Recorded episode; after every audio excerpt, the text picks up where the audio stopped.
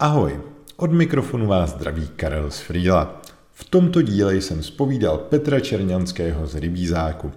Rybízák je poměrně nová značka ovocného vína z Frýdku, která nám v Čechách, na Moravě i ve Slesku tak moc chutná, že jako firma rostou hodně svižným tempem.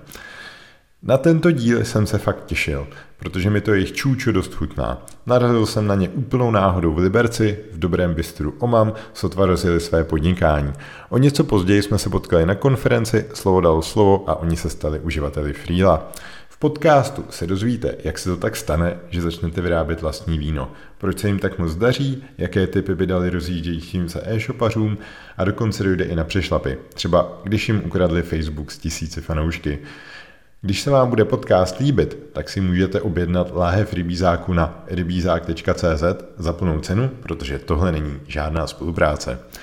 A kdyby vás zajímalo, co je zrovna ve Freelu nového, tak jsme právě natřeli podpalubí na černo. Abyste tomu rozuměli, tak máme k dispozici tzv. dark mode. Na večerní hodiny si můžete nastavit, že je Freelo převážně černé, což by mělo šetřit vaše oči. Na blogu máme taky super další články, třeba report z našeho vysokohorského heketonu, jak skloubit práci a zdravý životní styl, nebo další díl Freelo TV s Pavlem Minářem o G Suite.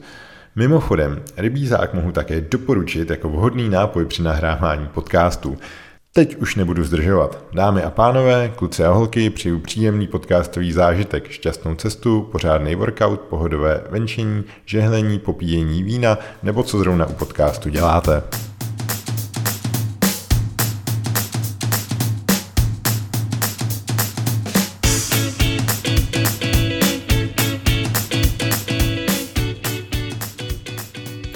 Dnešního dílu z podpalubí je Petr Čerňanský, zakladatel eh, e-shopu Rybízák. Petře, vítej. Ahoj. Eh, Petře, na úvod, co je to prosím tě to čůčo? co děláte, co vyrábíte? Jsou to ovocné vína. Začali jsme před čtyřmi lety vyrábět rybízové víno a teď už vyrábíme třeba ze 30 druhů ovoce. Uh-huh. Uh, jak vás to napadlo vlastně, že se pustí do rybízáku zrovna? Taková častá otázka. Všechno to šlo nějak tak, že moje máma byla na festivalu ve Vizovicích a někdo tam měl stánek s rybízovým vínem. Byly na to fronty, chutnalo to dobře, přivezla vzorek, fakt to chutnalo dobře. Potom začínaly první farmářské trhy ve Frýdku místku v historii, tak jsme to prostě koupili, prodali, dobře se to prodávalo, takže začal jsem jezdit se stánkem čím dál víc, potom jsme víno začali sami plnit, potom i fermentovat. Pak vznikl e-shop, no. Šlo to takhle nějak jako postupně. Mm-hmm. No a co ty si teda dělal tou dobou? Co předcházelo vlastně tomu, že Předchá... jste stal e-commerce tady? To, to jsem volně přešel z realitky. jasně, jasně. No a jaký druhy teda ještě vyrábíte? Když jsi říkal 30, tak co je třeba ještě takový hit eh, rybí zákon? Nejprodávanější je rybí zaborůvka, potom je to víno z černého bezu. To se dělá jakože normálně z vinné révy a maceruje se v tom eh, černý bez. Vyšeň, jahoda, angréš, hruška, Jo, to jsou asi základní nejprodávanější druhy. Mělo bych být 8, nevím, kolik jsem vyjmenoval. A, a potom jako hromada dalších speciálů z grepu. Ananasové víno je celkem oblíbené, švestkové, všechno, na co si vzpomeneš. Wow. A jaký to mělo vývoj teda od nějakého toho přeprodeje něčeho, co jste si zkusili, až když si řekl, tak jo, tak postavím továrnu, nebo jak to bylo? Já když jsem jezdil s tím stánkem, pořád to bylo jenom rybízové víno, jo, a dařilo se dobře a čím dál líp a Potom v jeden rok se začalo mluvit o evidenci tržeb a já jsem se potřeboval nějak vydělat na ty daně. Tak jsem spustil e-shop. A víceméně hnedka v prvním roce jsme obrátili, já nevím, 5,5 milionu. Jo, a to ještě nebyl celý rok, nějakých 9 měsíců podnikání. A od té doby rosteme každý rok o 100%. Uh-huh. A o čem tady ten biznis je, nebo co je na tom jako složitýho, protože to je vlastně částečně nějaká gastronomie, částečně určitě legislativa, tím, že vyrábíte, že jo, továrna nebo a samotné budování. Všechno má svoje. Ta součást té práce je i ta výroba, plnění, expedice, marketing, jako a každý ten segment je strašně důležitý, jak, jo. A jak ty sám sebe teda vnímáš? Co je takový to, co tě na tom nejvíc baví? Jestli je to procházka tou továrnou nebo vymýšlení, že teďka uděláte, já nevím, eh, maliňák nebo něco jiného, anebo právě to starání se o ten e-shop? Eh, podařilo se mi dotáhnout do firmy schopné lidi, takže To, co mě nebaví, tak nedělám. Spíše jako se snažím vymýšlet, jak kam to rozvíjet. A když třeba je nějaké suché období, tak jako zvednout a takhle, jo. To je moje jako hlavní práce. Tak když jsi řekl to suchý období, tak jak třeba na vás dopad koronavirus? A... E, strašně pozitivně. Duben jsme měli nejsilnější v historii. Lidi se zamkli doma a, a, pili, a pili. A bylo to strašný příval nových zákazníků, takových těch, co třeba nebyli zvyklí nakupovat online, tak najednou nakupovali víno online a fakt ve velkém. Jo. To, byl, to byl absolutní masakr ten Duben tohle až někdy překonáme, tak nevím. Jo, v listopadu určitě. Jo, mm-hmm. už na to máme kapacity. Mm-hmm. Super. A, a jak jsi na to šel? Jako, bylo to takový to, že jsi načetnul biznis nějak v Excelu a továrna bude stát tolik a prodat musím tolik lahví, nebo jak to jako vznikalo, když bys teďka měl někomu říct, že by šel do něčeho podobného, tak... Vznikalo to fakt jako postupně vůbec, jako já jsem měl ten výhled vysokých obratů, ale uh, vlastně doteď se žádný business plán ani finanční plán neudělal. Celý rybízák se financoval vlastně z cashflow, bylo to fakt jako takové to typické, jako že koupím flašku, prodám, prodám, koupím dvě, prodám, koupím čtyři a takhle. A takhle se to nějak zbudovalo. Ono už na začátku, hnedka první měsíc, ono ty investice do marketingu se jako vrátily dřív, než se museli zaplatit, tak to řeknu. První měsíc puštění byl ten obrat na e-shopu třeba 250 tisíc, mm-hmm. což je jako slušný. Hned první den, jako půl hodiny z spuštění reklam začaly chodit objednávky.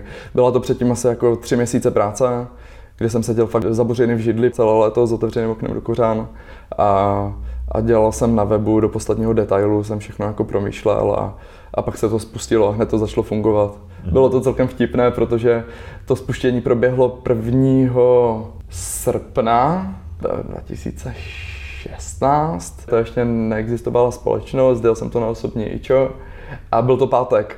A já jsem sledoval, jak narůstají ty objednávky, úplně jsem prostě z toho byl nadšený, že prostě budu boháč, jo, a prostě v sobotu to neustávalo, neděle večer ta byla úplně nejsilnější a pak přišla ta realita v pondělí, kdy to musel někdo zabalit a jako já jsem byl sám, jo. Já často říkám množné číslo, ale to je takový ten korporátní plurál. A tak jsem prostě chodil po fritku místku, vybíral kontejnery s papírem, hledal krabice a, a tyhle věci a balil jsem, posílal prostě od rána do večera. Ten srpen byl na oběšení tehdy. Ale já jsem prostě byl tvrdohlavý a prostě jsem ty reklamy nezastavil, protože jsem chtěl vědět, co, co za ten měsíc prostě mm-hmm. je možno udělat a takhle, ať, ať můžu nějak počítat. OK. Myslíš, že ten úspěch byl teda daný tím produktem, že si trefil takovou tu díru na trhu, poptávku, která tam někde čekala na uspokojení, anebo vnímáš, já nevím, že si poved brand nebo nějaký ty reklamy, nějaký katalyzátor? Takhle, já tím, že jsem měl dost zkušeností s tím stánkovým prodejem, kde jsem fakt jako stál na tom stánku tisíckrát, tak jsem věděl jako, co ti lidi chtějí, čemu nevěří a takhle. Na tom stánku je to jednodušší, protože si ti lidi dají ochutnávku, zkusí, chutná jim to, koupí si to. Mm-hmm. Přes ten e-shop je to těžší. Takže na začátku jsem udělal jednu věc a to garance, že pokud to někomu nebude chutnat, tak se hned vrací peníze. To máme dodnes a jestli to historicky využili dva nebo tři lidi, jo, jako z deseti tisíců objednávek. Druhá věc, prvních snad 10 měsíců běžela doprava zdarma protože jako lidi nezaplatí stovku za dopravu za něco, co vůbec netuší, jak může chutnat. Takže ti lidi vůbec nic jako neriskovali. Oni, oni si to mohli nechat dopravit zdarma a kdyby jim to nechutnalo, stačilo jenom zavolat a peníze by měli zpátky na účtu. Takže tohle co to e, jako nabalilo strašně moc zákazníků, jo? 10 měsíců dopravy zdarma. Mm, a samozřejmě i proto ty objednávky od začátku jeli úplně jako neskutečně a, a balilo se po jedné flašce, byla to a Celkem. tak nebyl to docela takový jako nějaký zářez do cashflow, protože ta doprava přece jenom něco stojí. To bylo docela dobrý, že jsem se toho nebál a tenkrát myslím, že jsem začínal s GLSkem a nakecal jsem jim, že budu mít prostě tisíce objednávek a takhle a, a oni mi podle toho dali ceník, který byl prostě, fakt ta cena dopravy byla strašně nízká ještě tou dobou, teď, teď máme jako vyšší ceníky, než byly tehdy jo, protože ti dopravci to už nezvládají. Ale velmi brzy i s jednou poslanou flaškou jsme nebyli ztratní. Tohle bylo jako dobrý. A tehdy ještě přepravci neřešili balení, tak jak ho řeší teďka, takže ono a třetí věc, prodávaly se hlavně pedlahve.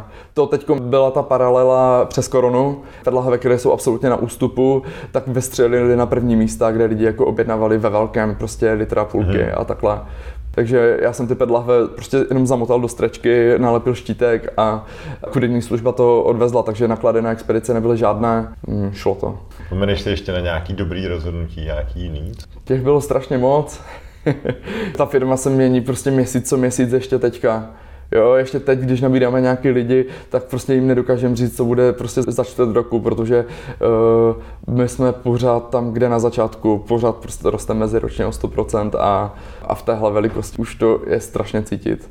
A co to znamená jako číselně, kolik třeba pro rybízák pracuje lidí, kolik litrů vyrobíte a jak často se úplně mění procesy od znova teda? A... Lidí, to se těžko počítá. Já nevím, tak dejme tomu, že je nás tam průměrně kolem 15, dost se to mění, ale my těch segmentů máme víc, máme i vinárnu, takže kdybych počítal ještě nějakou obsluhu vinárny, tak je to zase více lidí. Hodně jedeme stánkový prodej, kde zase máme holku, která se o to stará a, a hodně brigádníků, takže obecně se kolem rybízáku točí lidí strašně moc. Jo. A kdybych počítali externisty, tak jsem někde přes 30 lidí určitě. OK, dobře. Mě zajímalo možná, jaký nástroje používáte k práci, když to teďka vztáhnu k nějakému tomu digitálu nebo k tomu e-shopu, protože ten e-shop vás vystřelil, takže je to důležitá věc, tak tam možná, co bys doporučil lidem, co si rozjíždějí e-shop. Já jsem koukal, že fungujete na ShopTetu, tak třeba... Jo, jo, jo. Uh První rok vlastně, já, já jenom vrátím, to bylo postavené na WooCommerce, mm-hmm. to jsem se jako nějak naťukal sám, ale potom s vysokou návštěvností už to nezvládal, to normálně se hostovalo na Vedosu a na tom nejlevnějším hostingu a pak už samozřejmě začínaly extrémní problémy a tomuhle zase jako hostingům jako takovým vůbec nerozumím a nějaký obchodák ze ShopTetu, já jsem tam strašně nechtěl, protože doteď vlastně na tom e-shopu nemáme spoustu super funkcí, které na tom WooCommerce jako jsem měl doprogramováno. Ale obchodák mě ukecal a od toho srpna 2017 jsme teda na ShopTetu. Ale je to dobrý, protože za prvé neměnil bych, ať má ShopTet jako milion nevýhod, nebo takhle, jo, všichni o tom mluví, nebo takhle ti větší, ale přesto, ať bychom teďka přešli na jakoukoliv jinou platformu nebo na vlastní řešení, tak by to pořád mělo pro biznis negativní vliv když jsme dělali minulý rok v létě night shopping, kdy v jednu chvíli se nám tam, já nevím, nakupilo 2000 lidí na webu, prostě nic to neudělalo, ten web fungoval úplně standardně, jako by nic a dokážu si představit, že vlastní řešení, ať by to dělal kdokoliv, by se mohlo jako rozsypat v takový výkyv. A to je jenom jedna z věcí. Jo. Mm-hmm. Ten shop má dost nevýhod, ale těch výhod má pořád pro nás více. Tak klidně ještě řekni ze svého podnikatelského pohledu, co třeba tam vnímáš za, za výhody. Určitě tady ty nějaké eh, špičky v návštěvnosti jsou, jsou samozřejmě důležitý znát. Je to levné, nemusíme se o to moc starat. Na frontendu jde upravit vlastně všechno a potom už na něj jako na ten shop máme napojeno spoustu dalších systémů, takže tu administraci používáme minimálně. Jde tam napojit kde co, prostě začíná se z API, ale minimálně má ShopTet datové feedy, takže vlastně přesně jsme schopni taky napojit téměř vše. Ani mě teď jako nějaké omezení, které bychom nedokázali obejít, nenapadá.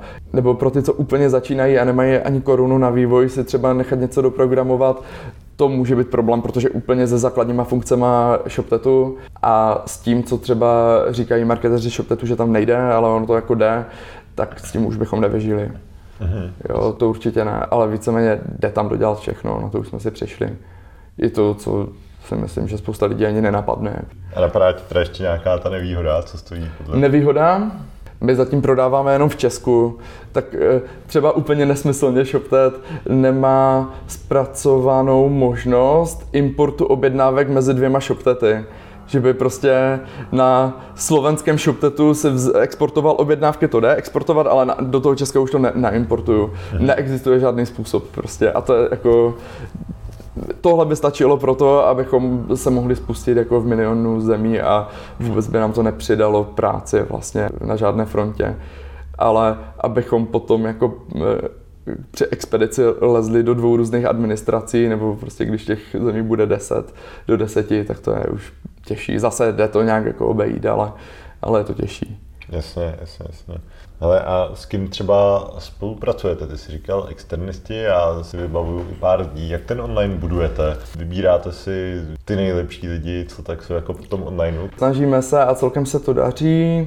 Externistů máme celkem dost. Copywriterka Lída Maršálková, tam už spolupracujeme jako dost dlouho. My jsme tehdy hledali prostě nějakého člověka, co dokáže být operativní, protože Teď už je to lepší než před lety, ale nikdy jsme neuměli moc plánovat. Jakože bychom si naplánovali měsíc dopředu.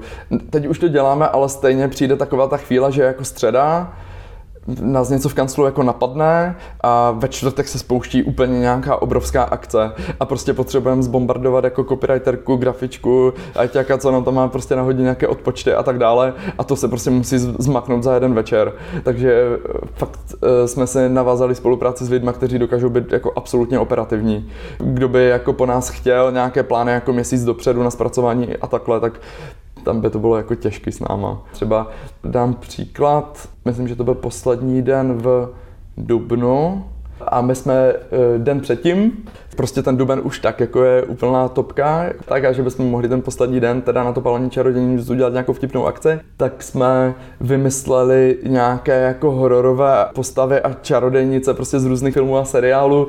Prostě naházeli jsme je do Excelu, náhodně jsme tam přiřadili slevy od, já nevím, 30 do 70% naimportovali jsme ty slavové kódy a lidi jako měli celý ten den, eh, kdy byly ty čarodějky akce se jmenovala Pálenice, hádat nějaké ty postavy a podle toho dostávali slevy a vlastně to byla asi nejúspěšnější akce v historii rybízáku a vymyslela se odpoledne den předem a jako všichni se dokázali skoordinovat a za ten den jsme se blížili snad k tisícovce objednávek. Hmm. Takže takhle, externisti musí být operativní. A co jde, tak se snažíme mít jako ve firmě. Třeba Máme ve firmě fotografku, která se nám stará i o sociální sítě a o influencery.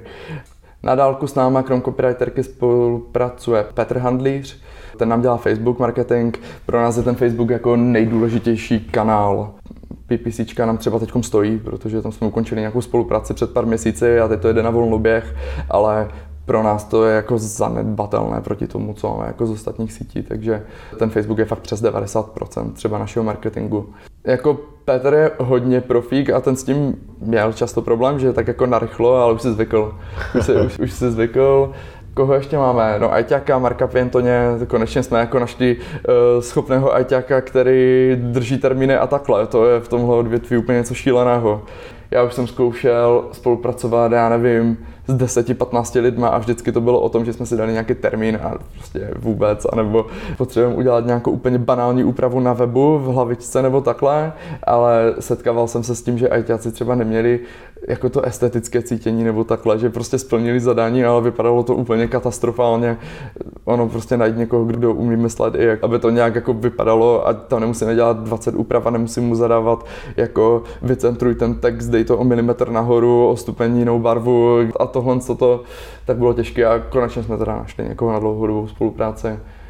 Koho tam ještě máme? Eh, Terku Loduhovou na e-mailing, teďkom čerstvě protože tam jsme to jako zanedbávali v tom e-mailingu, to bylo taky, že, že copywriterka se o to teda starala, ale vždycky se snažila jako dolovat, co mám poslat, co mám poslat, já nevím, něco pošli a, a, a, takhle, jo, takže to bylo takové nesofistikované, tak teď s tím něco děláme. Teď už, teď už jedete nějak sofistikovaně, automatizovaně, datově, nebo? Terka je profik, ona dělala e-mailing v Zutu i v H1, takže ona ví, co dělá. Já úplně ne. Vždycky jedno za měsíc eh, vidím report, spolupracujeme teprve dva měsíce a ten report mám v mailu, ještě jsem si to pořádně nečet, ale jako začíná to fungovat moc lípe. jo, máme udělaný jako plán automatizace a takhle, ale všechno tohle nastavit trochu trvá, no. Jasně. No, ty jsi tady mluvil dost o ad hoc přístupu, ale já vím, že vy jste i docela zorganizovaní, že jo? Používáte Freelo taky.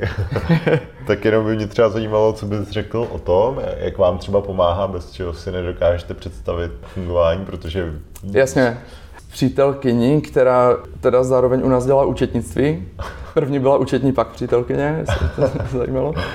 A ona hned po škole jako nastoupila a tak. A každopádně s přítelkyní dost testujeme. Jsme třeba půl roku pryč z toho roku, jo, a jsou dva nástroje, bez kterých bychom nedokázali existovat, a to je Freelo a Slack. Je to celé to, čím řídíme firmu. Jo, I na Slacku ve Freelu jsou všichni naši zaměstnanci, brigádníci, externisti. Slack je vlastně chat, tam se jenom jako domlouváme, plus tam máme nějaké automatizace a na Freelu všem jako rozdělujeme úkoly. To je něco, co nás docela spasilo.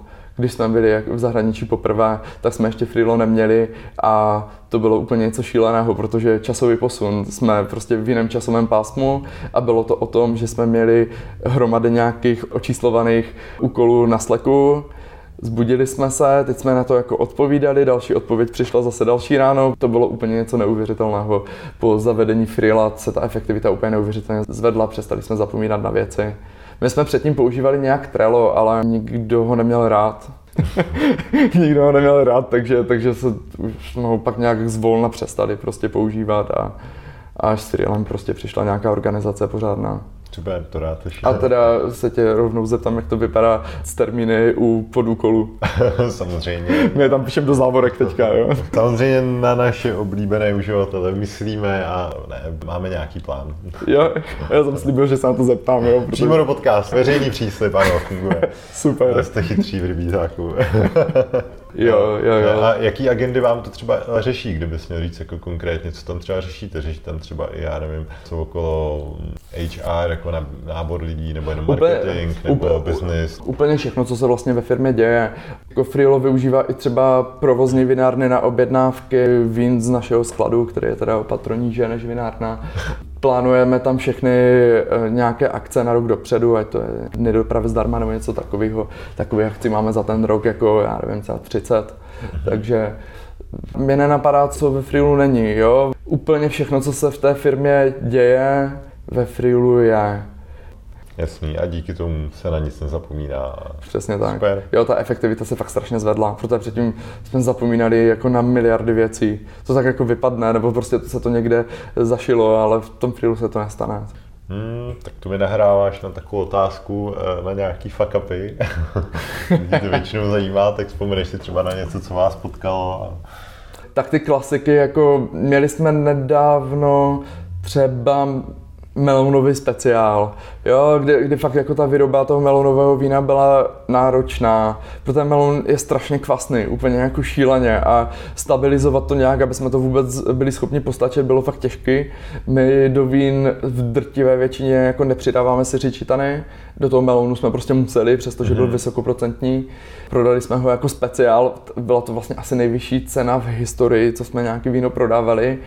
To bylo za kolik? Já se bojím, že to bylo, jako bylo to přes třistovky za flašku a bojím se, jestli to nebylo třeba 300 pade, já teď nechci kecat. Pohodě. Když máme tyhle ty limitky, kdy máme jenom pár kusů, tak to jako zmizne rychle, ten melon zmizel během jednoho dne. Jo, odeslalo se to a po týdnu se to začalo všem kazit. Už i nějaké zbytky nebo něco, co přišly nějaké nepřevzaté dobírky a takhle, tak najednou jsme zjistili, že 80% jako těch lahví je sperlených.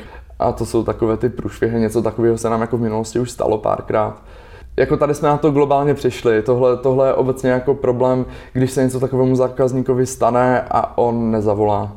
To je, jako, to je to nejhorší, protože už se hmm. potom jako nenakoupí. Kdy. To je jako nejdůležitější marketingová část rybízáku.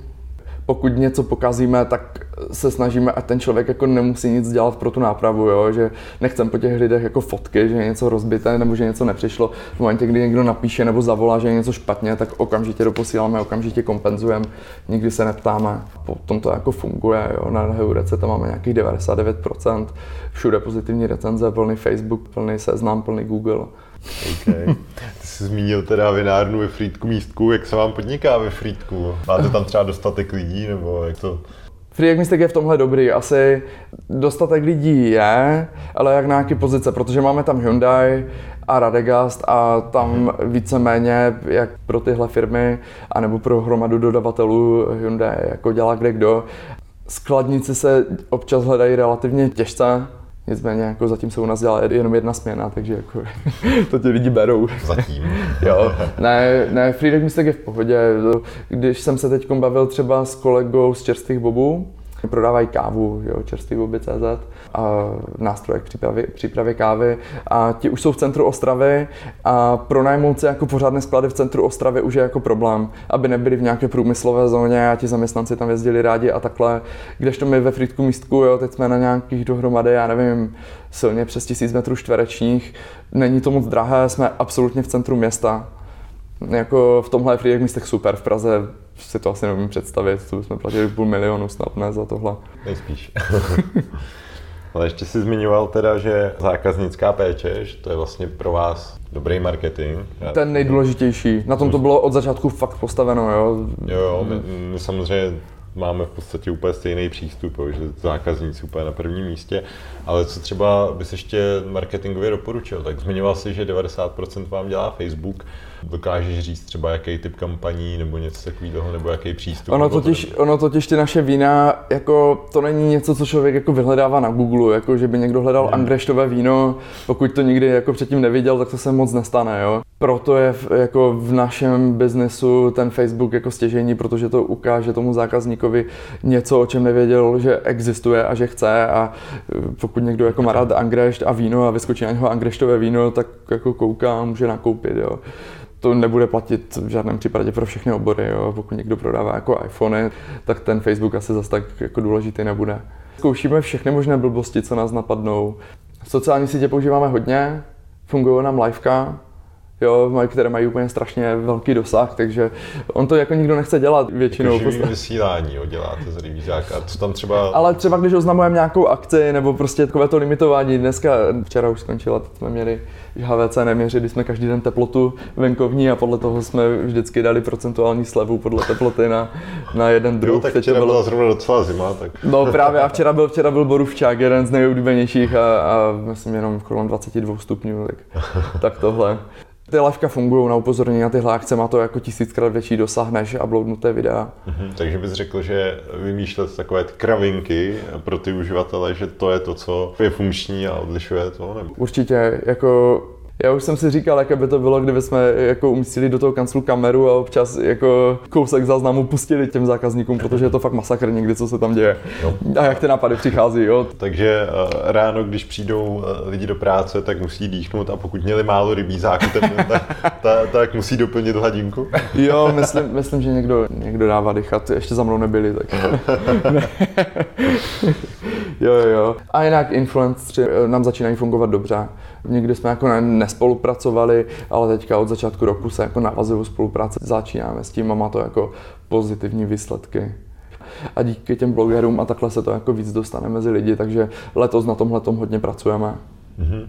Super. Nějaký tip ještě k těm influencerům, třeba co bys jako na co si dát, já nevím, třeba pozor, nebo co je právě dobrý, nějaký scénář. Jako, nebo...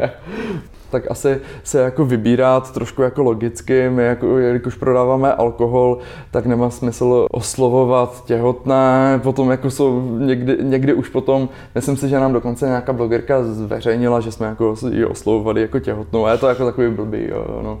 Musí, musí to být trošičku trošičku jako promyšlené, nebo ty fitnessky také jako víno moc nechcou. My zatím jsme spolupracovali s těmi menšími a ono se to strašně dobře rozjíždí, stačí jako navázat pár spoluprací a oni to od sebe odkoukají a potom už nás jako poptávají. S těma většíma teprve chystáme, jo, nějaký, už, už je to těžší. Většinou se pak rozve zpátky agentura a takhle a, a zase úplně jako moc do toho spad nechcem. Jasně, super. No hele, ale ještě jsme utekli od těch failů. Já jsem třeba zhlídnul před pár dny, že vám někdo ukrad Facebook, tak jak se to tak jako stane? Já... To bylo hustý, no. To, byl to fakt jako stresující víkend. To bylo na té party v Ecomailu, když když jsme vás porazili v tom beer, pongu. Vůbec nevím, o čem mluvíš. a Nebudeš to na mě svádět, tady ten ukradený Facebook. a to, že jsem vás nechal vyhrát, to je jasné, ne? jo, jo. Ne, tak já, já už jsem měl, ty jsi tam, ty jsi přišel pozdě, já už jsem měl za sebou první kolo. Jo, tak to tak byl měl, měl jsem natrénováno. Zbudili jsme se ráno na hotelu a Markéta, kolegyně, jako říká problém. Problém se u nás neříká, jo, zakázané slovo. A Používáte víc... příležitost, nebo? Používáme komplikace, jo, okay. které mají řešení samozřejmě. No, ale každopádně, my jak jsme na tom Facebooku závislí, jo, tak, tak to byly docela šoky. Marketě někdo ukradl její osobní účet, a ona měla vlastně administratorské práva k rybízáku mm. jo, plné, takže vlastně přes její odebrali všechny ostatní správce a úplně jsme jako nevěděli, co se děje. Já jsem se zbudil ještě jako na plus bolehlavém, protože to bylo jako velké docela v tom jako mailu. A tak jsem se to jako nepřipouštěl, říkám si dobrý, tak obnovíš si nějak svůj účet, prostě tam se dá nahrát občanka na ten Facebook a potom zase vrátíš zprávcovství nebo něco. A když po dvou hodinách se pořád nic nedělo, nešlo to, zamítnuto, tak už začínala taková ta panika. Nebylo to hezké, protože se nám stopnul i celý reklamní účet. Vlastně ve vlaku po cestě z Prahy ještě tak říkám, jako nezablokujeme radši karty, protože prostě mám, mhm. mám, máme tam prostě firmní kartu nahranou tak jsme to blokli.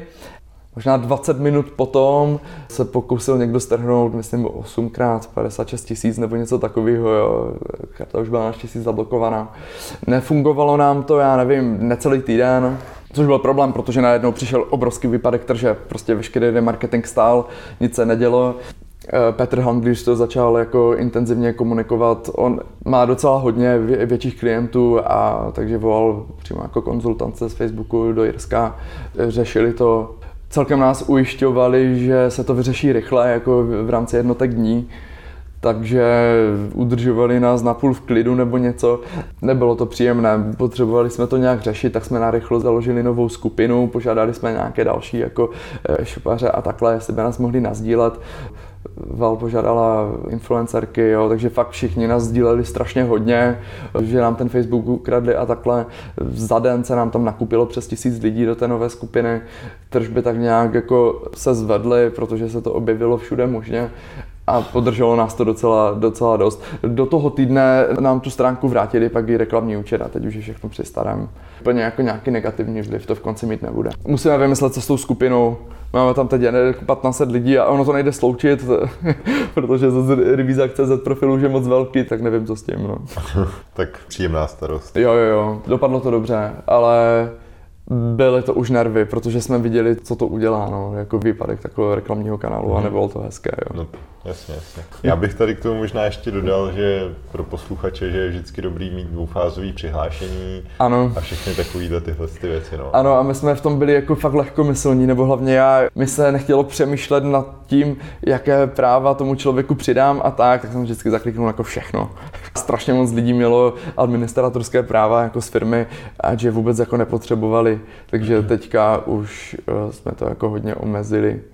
A taky je dobrý pak, když ty spolupráce se pozastaví, skončí, tak ty lidi i odebírat, což se taky hodně často třeba Jo, přesně tak, jo, jo, jo. A tak jo, oni se tam přidávají ti uživatelé, pak partneři, ještě nedávno jsme tam našli nějakou agenturu, s kterou jsme spolupracovali před hmm. dvěmi lety a už tam neměli dávno co dělat. Jasně. Jo, určitě, jo, je třeba to zkontrolovat aspoň jednou za měsíc. Ty lidi se fakt točí, takže Třeba ještě nějaký další film, něco podobného, mm-hmm. nějaký klacek pod nohy, legislativní, cokoliv. Legislativní, Jednou brigadnice na stánku prodala eh, alkohol nezletilé, no, tak jsme dostali 20 tisíc, co už.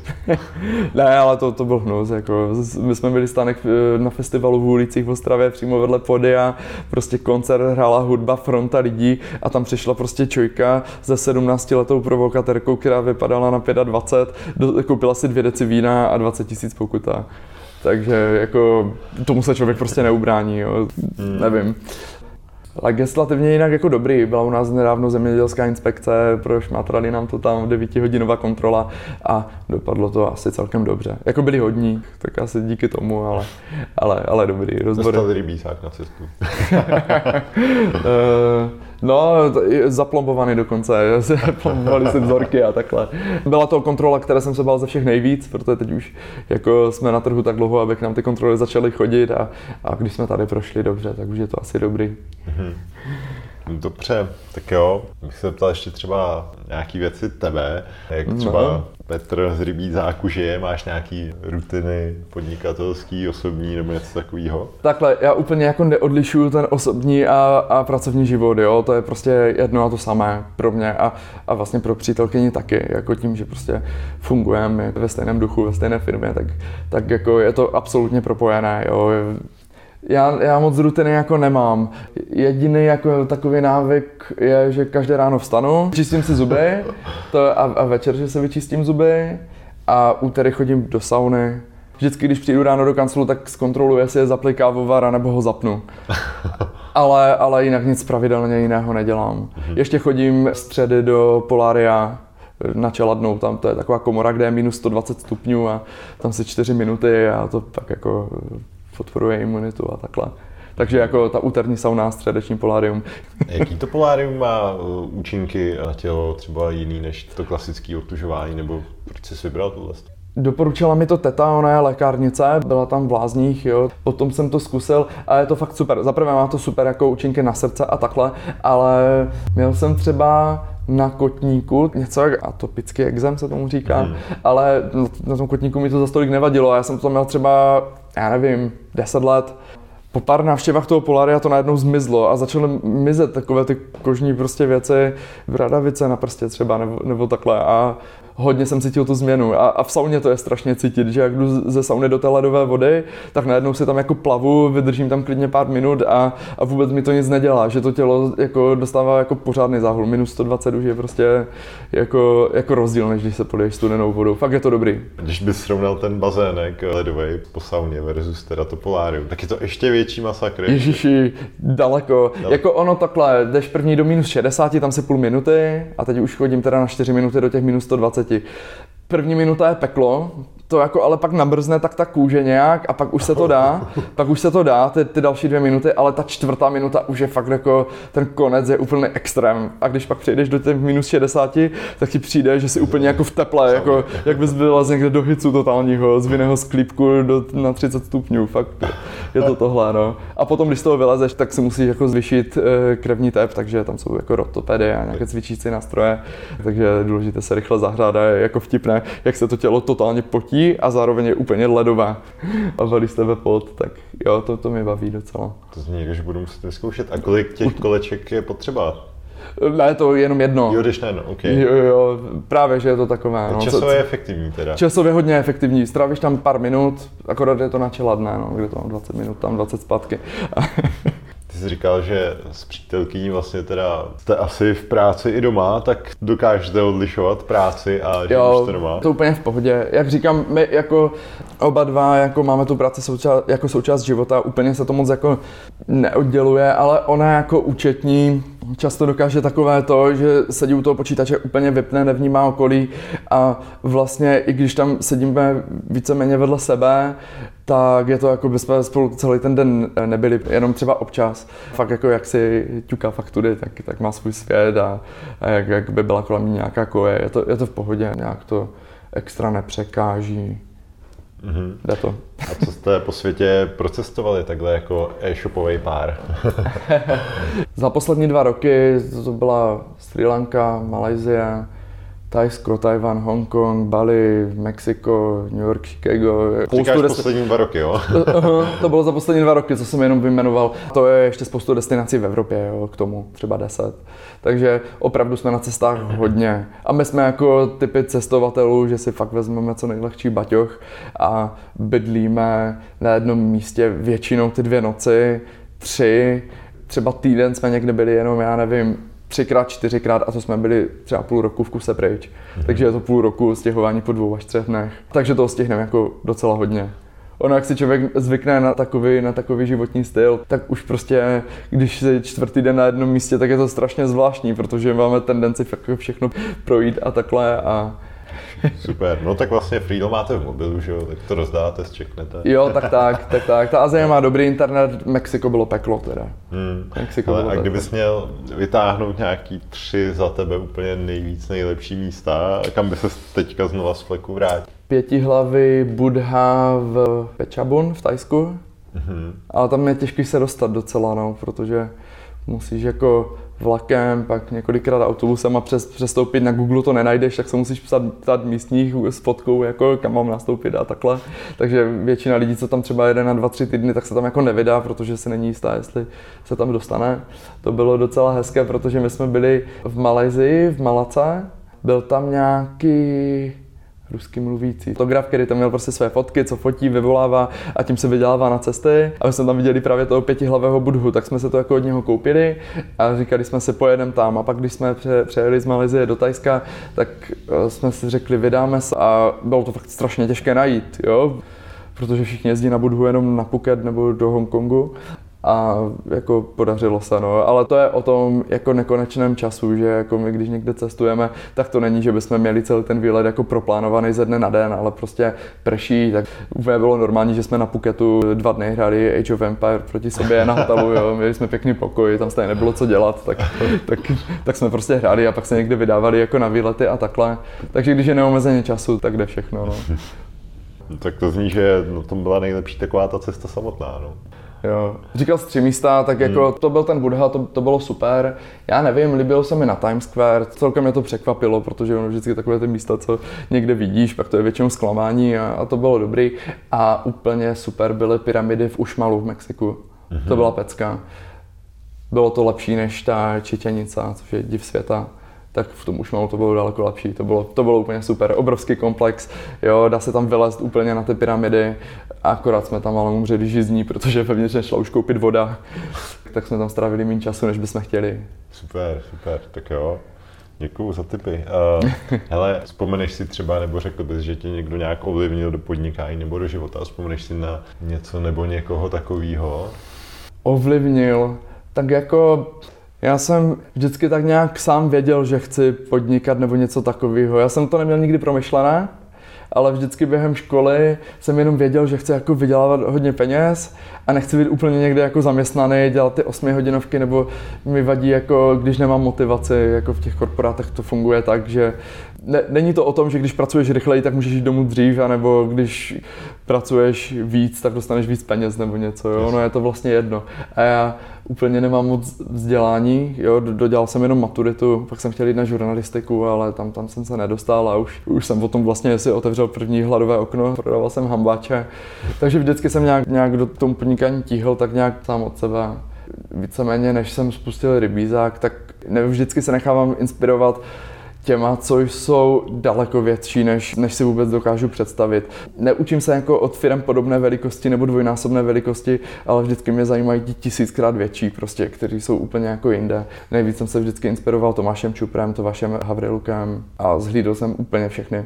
Když měli vystupovat na nějaké konference, tak jsem tam jel a, a tohle to bylo třeba 30% úspěchu, proč ta firma hmm. jako celkem jako rychle prorazila. Co jsi třeba takhle od Tomáše odnesl, vzpomeneš na nějaký konkrétní věci, co jsi řekl, mhm, já jsem, to zkusím. Já, já, jsem spoustu těch přednášek od Tomáše Čupra viděl třeba i pětkrát, jo, jak, no, to má dvě hodiny, abych to dokázal i od, odrecitovat na spaměť. Od Tomáše Čupra hlavně ten přístup k zákazníkům, to je jako stěžejní. Tomáš Havriluk nás ovlivnil spíš jako později, spíš ohledně HRu a tak tam je dobrý ho poslouchat, protože to, co Alza vymyslela, je úplně neskutečné to, to doporučuji všem, kdo zaměstnává být jednoho člověka, ať si jako poslechne no. všechno. Ale ještě mě teda zajímalo, kdo je podle tebe úspěšný tím pádem třeba. Chceš konkrétní lidi nebo nějakou definici? je to na tobě. konkrétní lidi ani říkat nemusíš. Jako asi ten, kdo dělá, co chce a co ho baví a pro mě je to jako absolutní svoboda, to pro mě bylo jako nejdůležitější a tohle, co to má každý v hlavě nastave, nastaveno úplně jinak. Já jsem vždycky nějak tihnul k těm jako penězům a k té jako nezávislosti a takhle, ale jako v kontrastu třeba s mojí přítelkyní, která tohle má úplně někde, jo, prostě jí peníze vůbec jako nezajímají, ona, ona hledá štěstí úplně v jiných věcech a je, je to, mezi náma je v tomhle úplně neuvěřitelný kontrast, jo, je úplně jedno, jestli teda v garzonce, nebo se přestěhujeme do domu, nebo jako, mi to je jedno, na všechno, na všechno řekne, nebo já, já nechci auto, já ne, nechci nic, a je, je, je to fakt jako strašně individuální, já vím, co je úspěch pro mě, ale... Super, tak mi ještě řekni, kolik rybízáků vypiješ týdně? Kdybych bral i ty jako vypary, co jsou po firmě, tak to je, to je na litry, ale jak ta firma roste, tak v poslední době je té práce docela dost a k alkoholu se moc nedostanu, ale přes koronu to teda byl masakr, to, co jsme hromadili nějaké zásoby všemožného alkoholu doma, tak jako během korony těch nějakých největších dvou měsíců, kdy byly zákazy vycházení a tak, tak jsme stáhli třeba dvě flašky vína večer, každý večer, jo, a hromadilo se nám tam to sklo a takhle. To jsme jako vypili víc než třeba za posledních pět let dohromady. Tak jo, Petře, díky moc za čas, který jsi udělal pro podcast a přeju, ať se vám s rybízákem daří. A... Díky za pozvání a zase někdy. Díky, že jste to poslechli až sem. Máte fakt výdrž. Jestli se vám podcast líbil, tak mi uděláte velkou radost, když to někde nazdílíte, olejkujete nebo hvězdičkujete.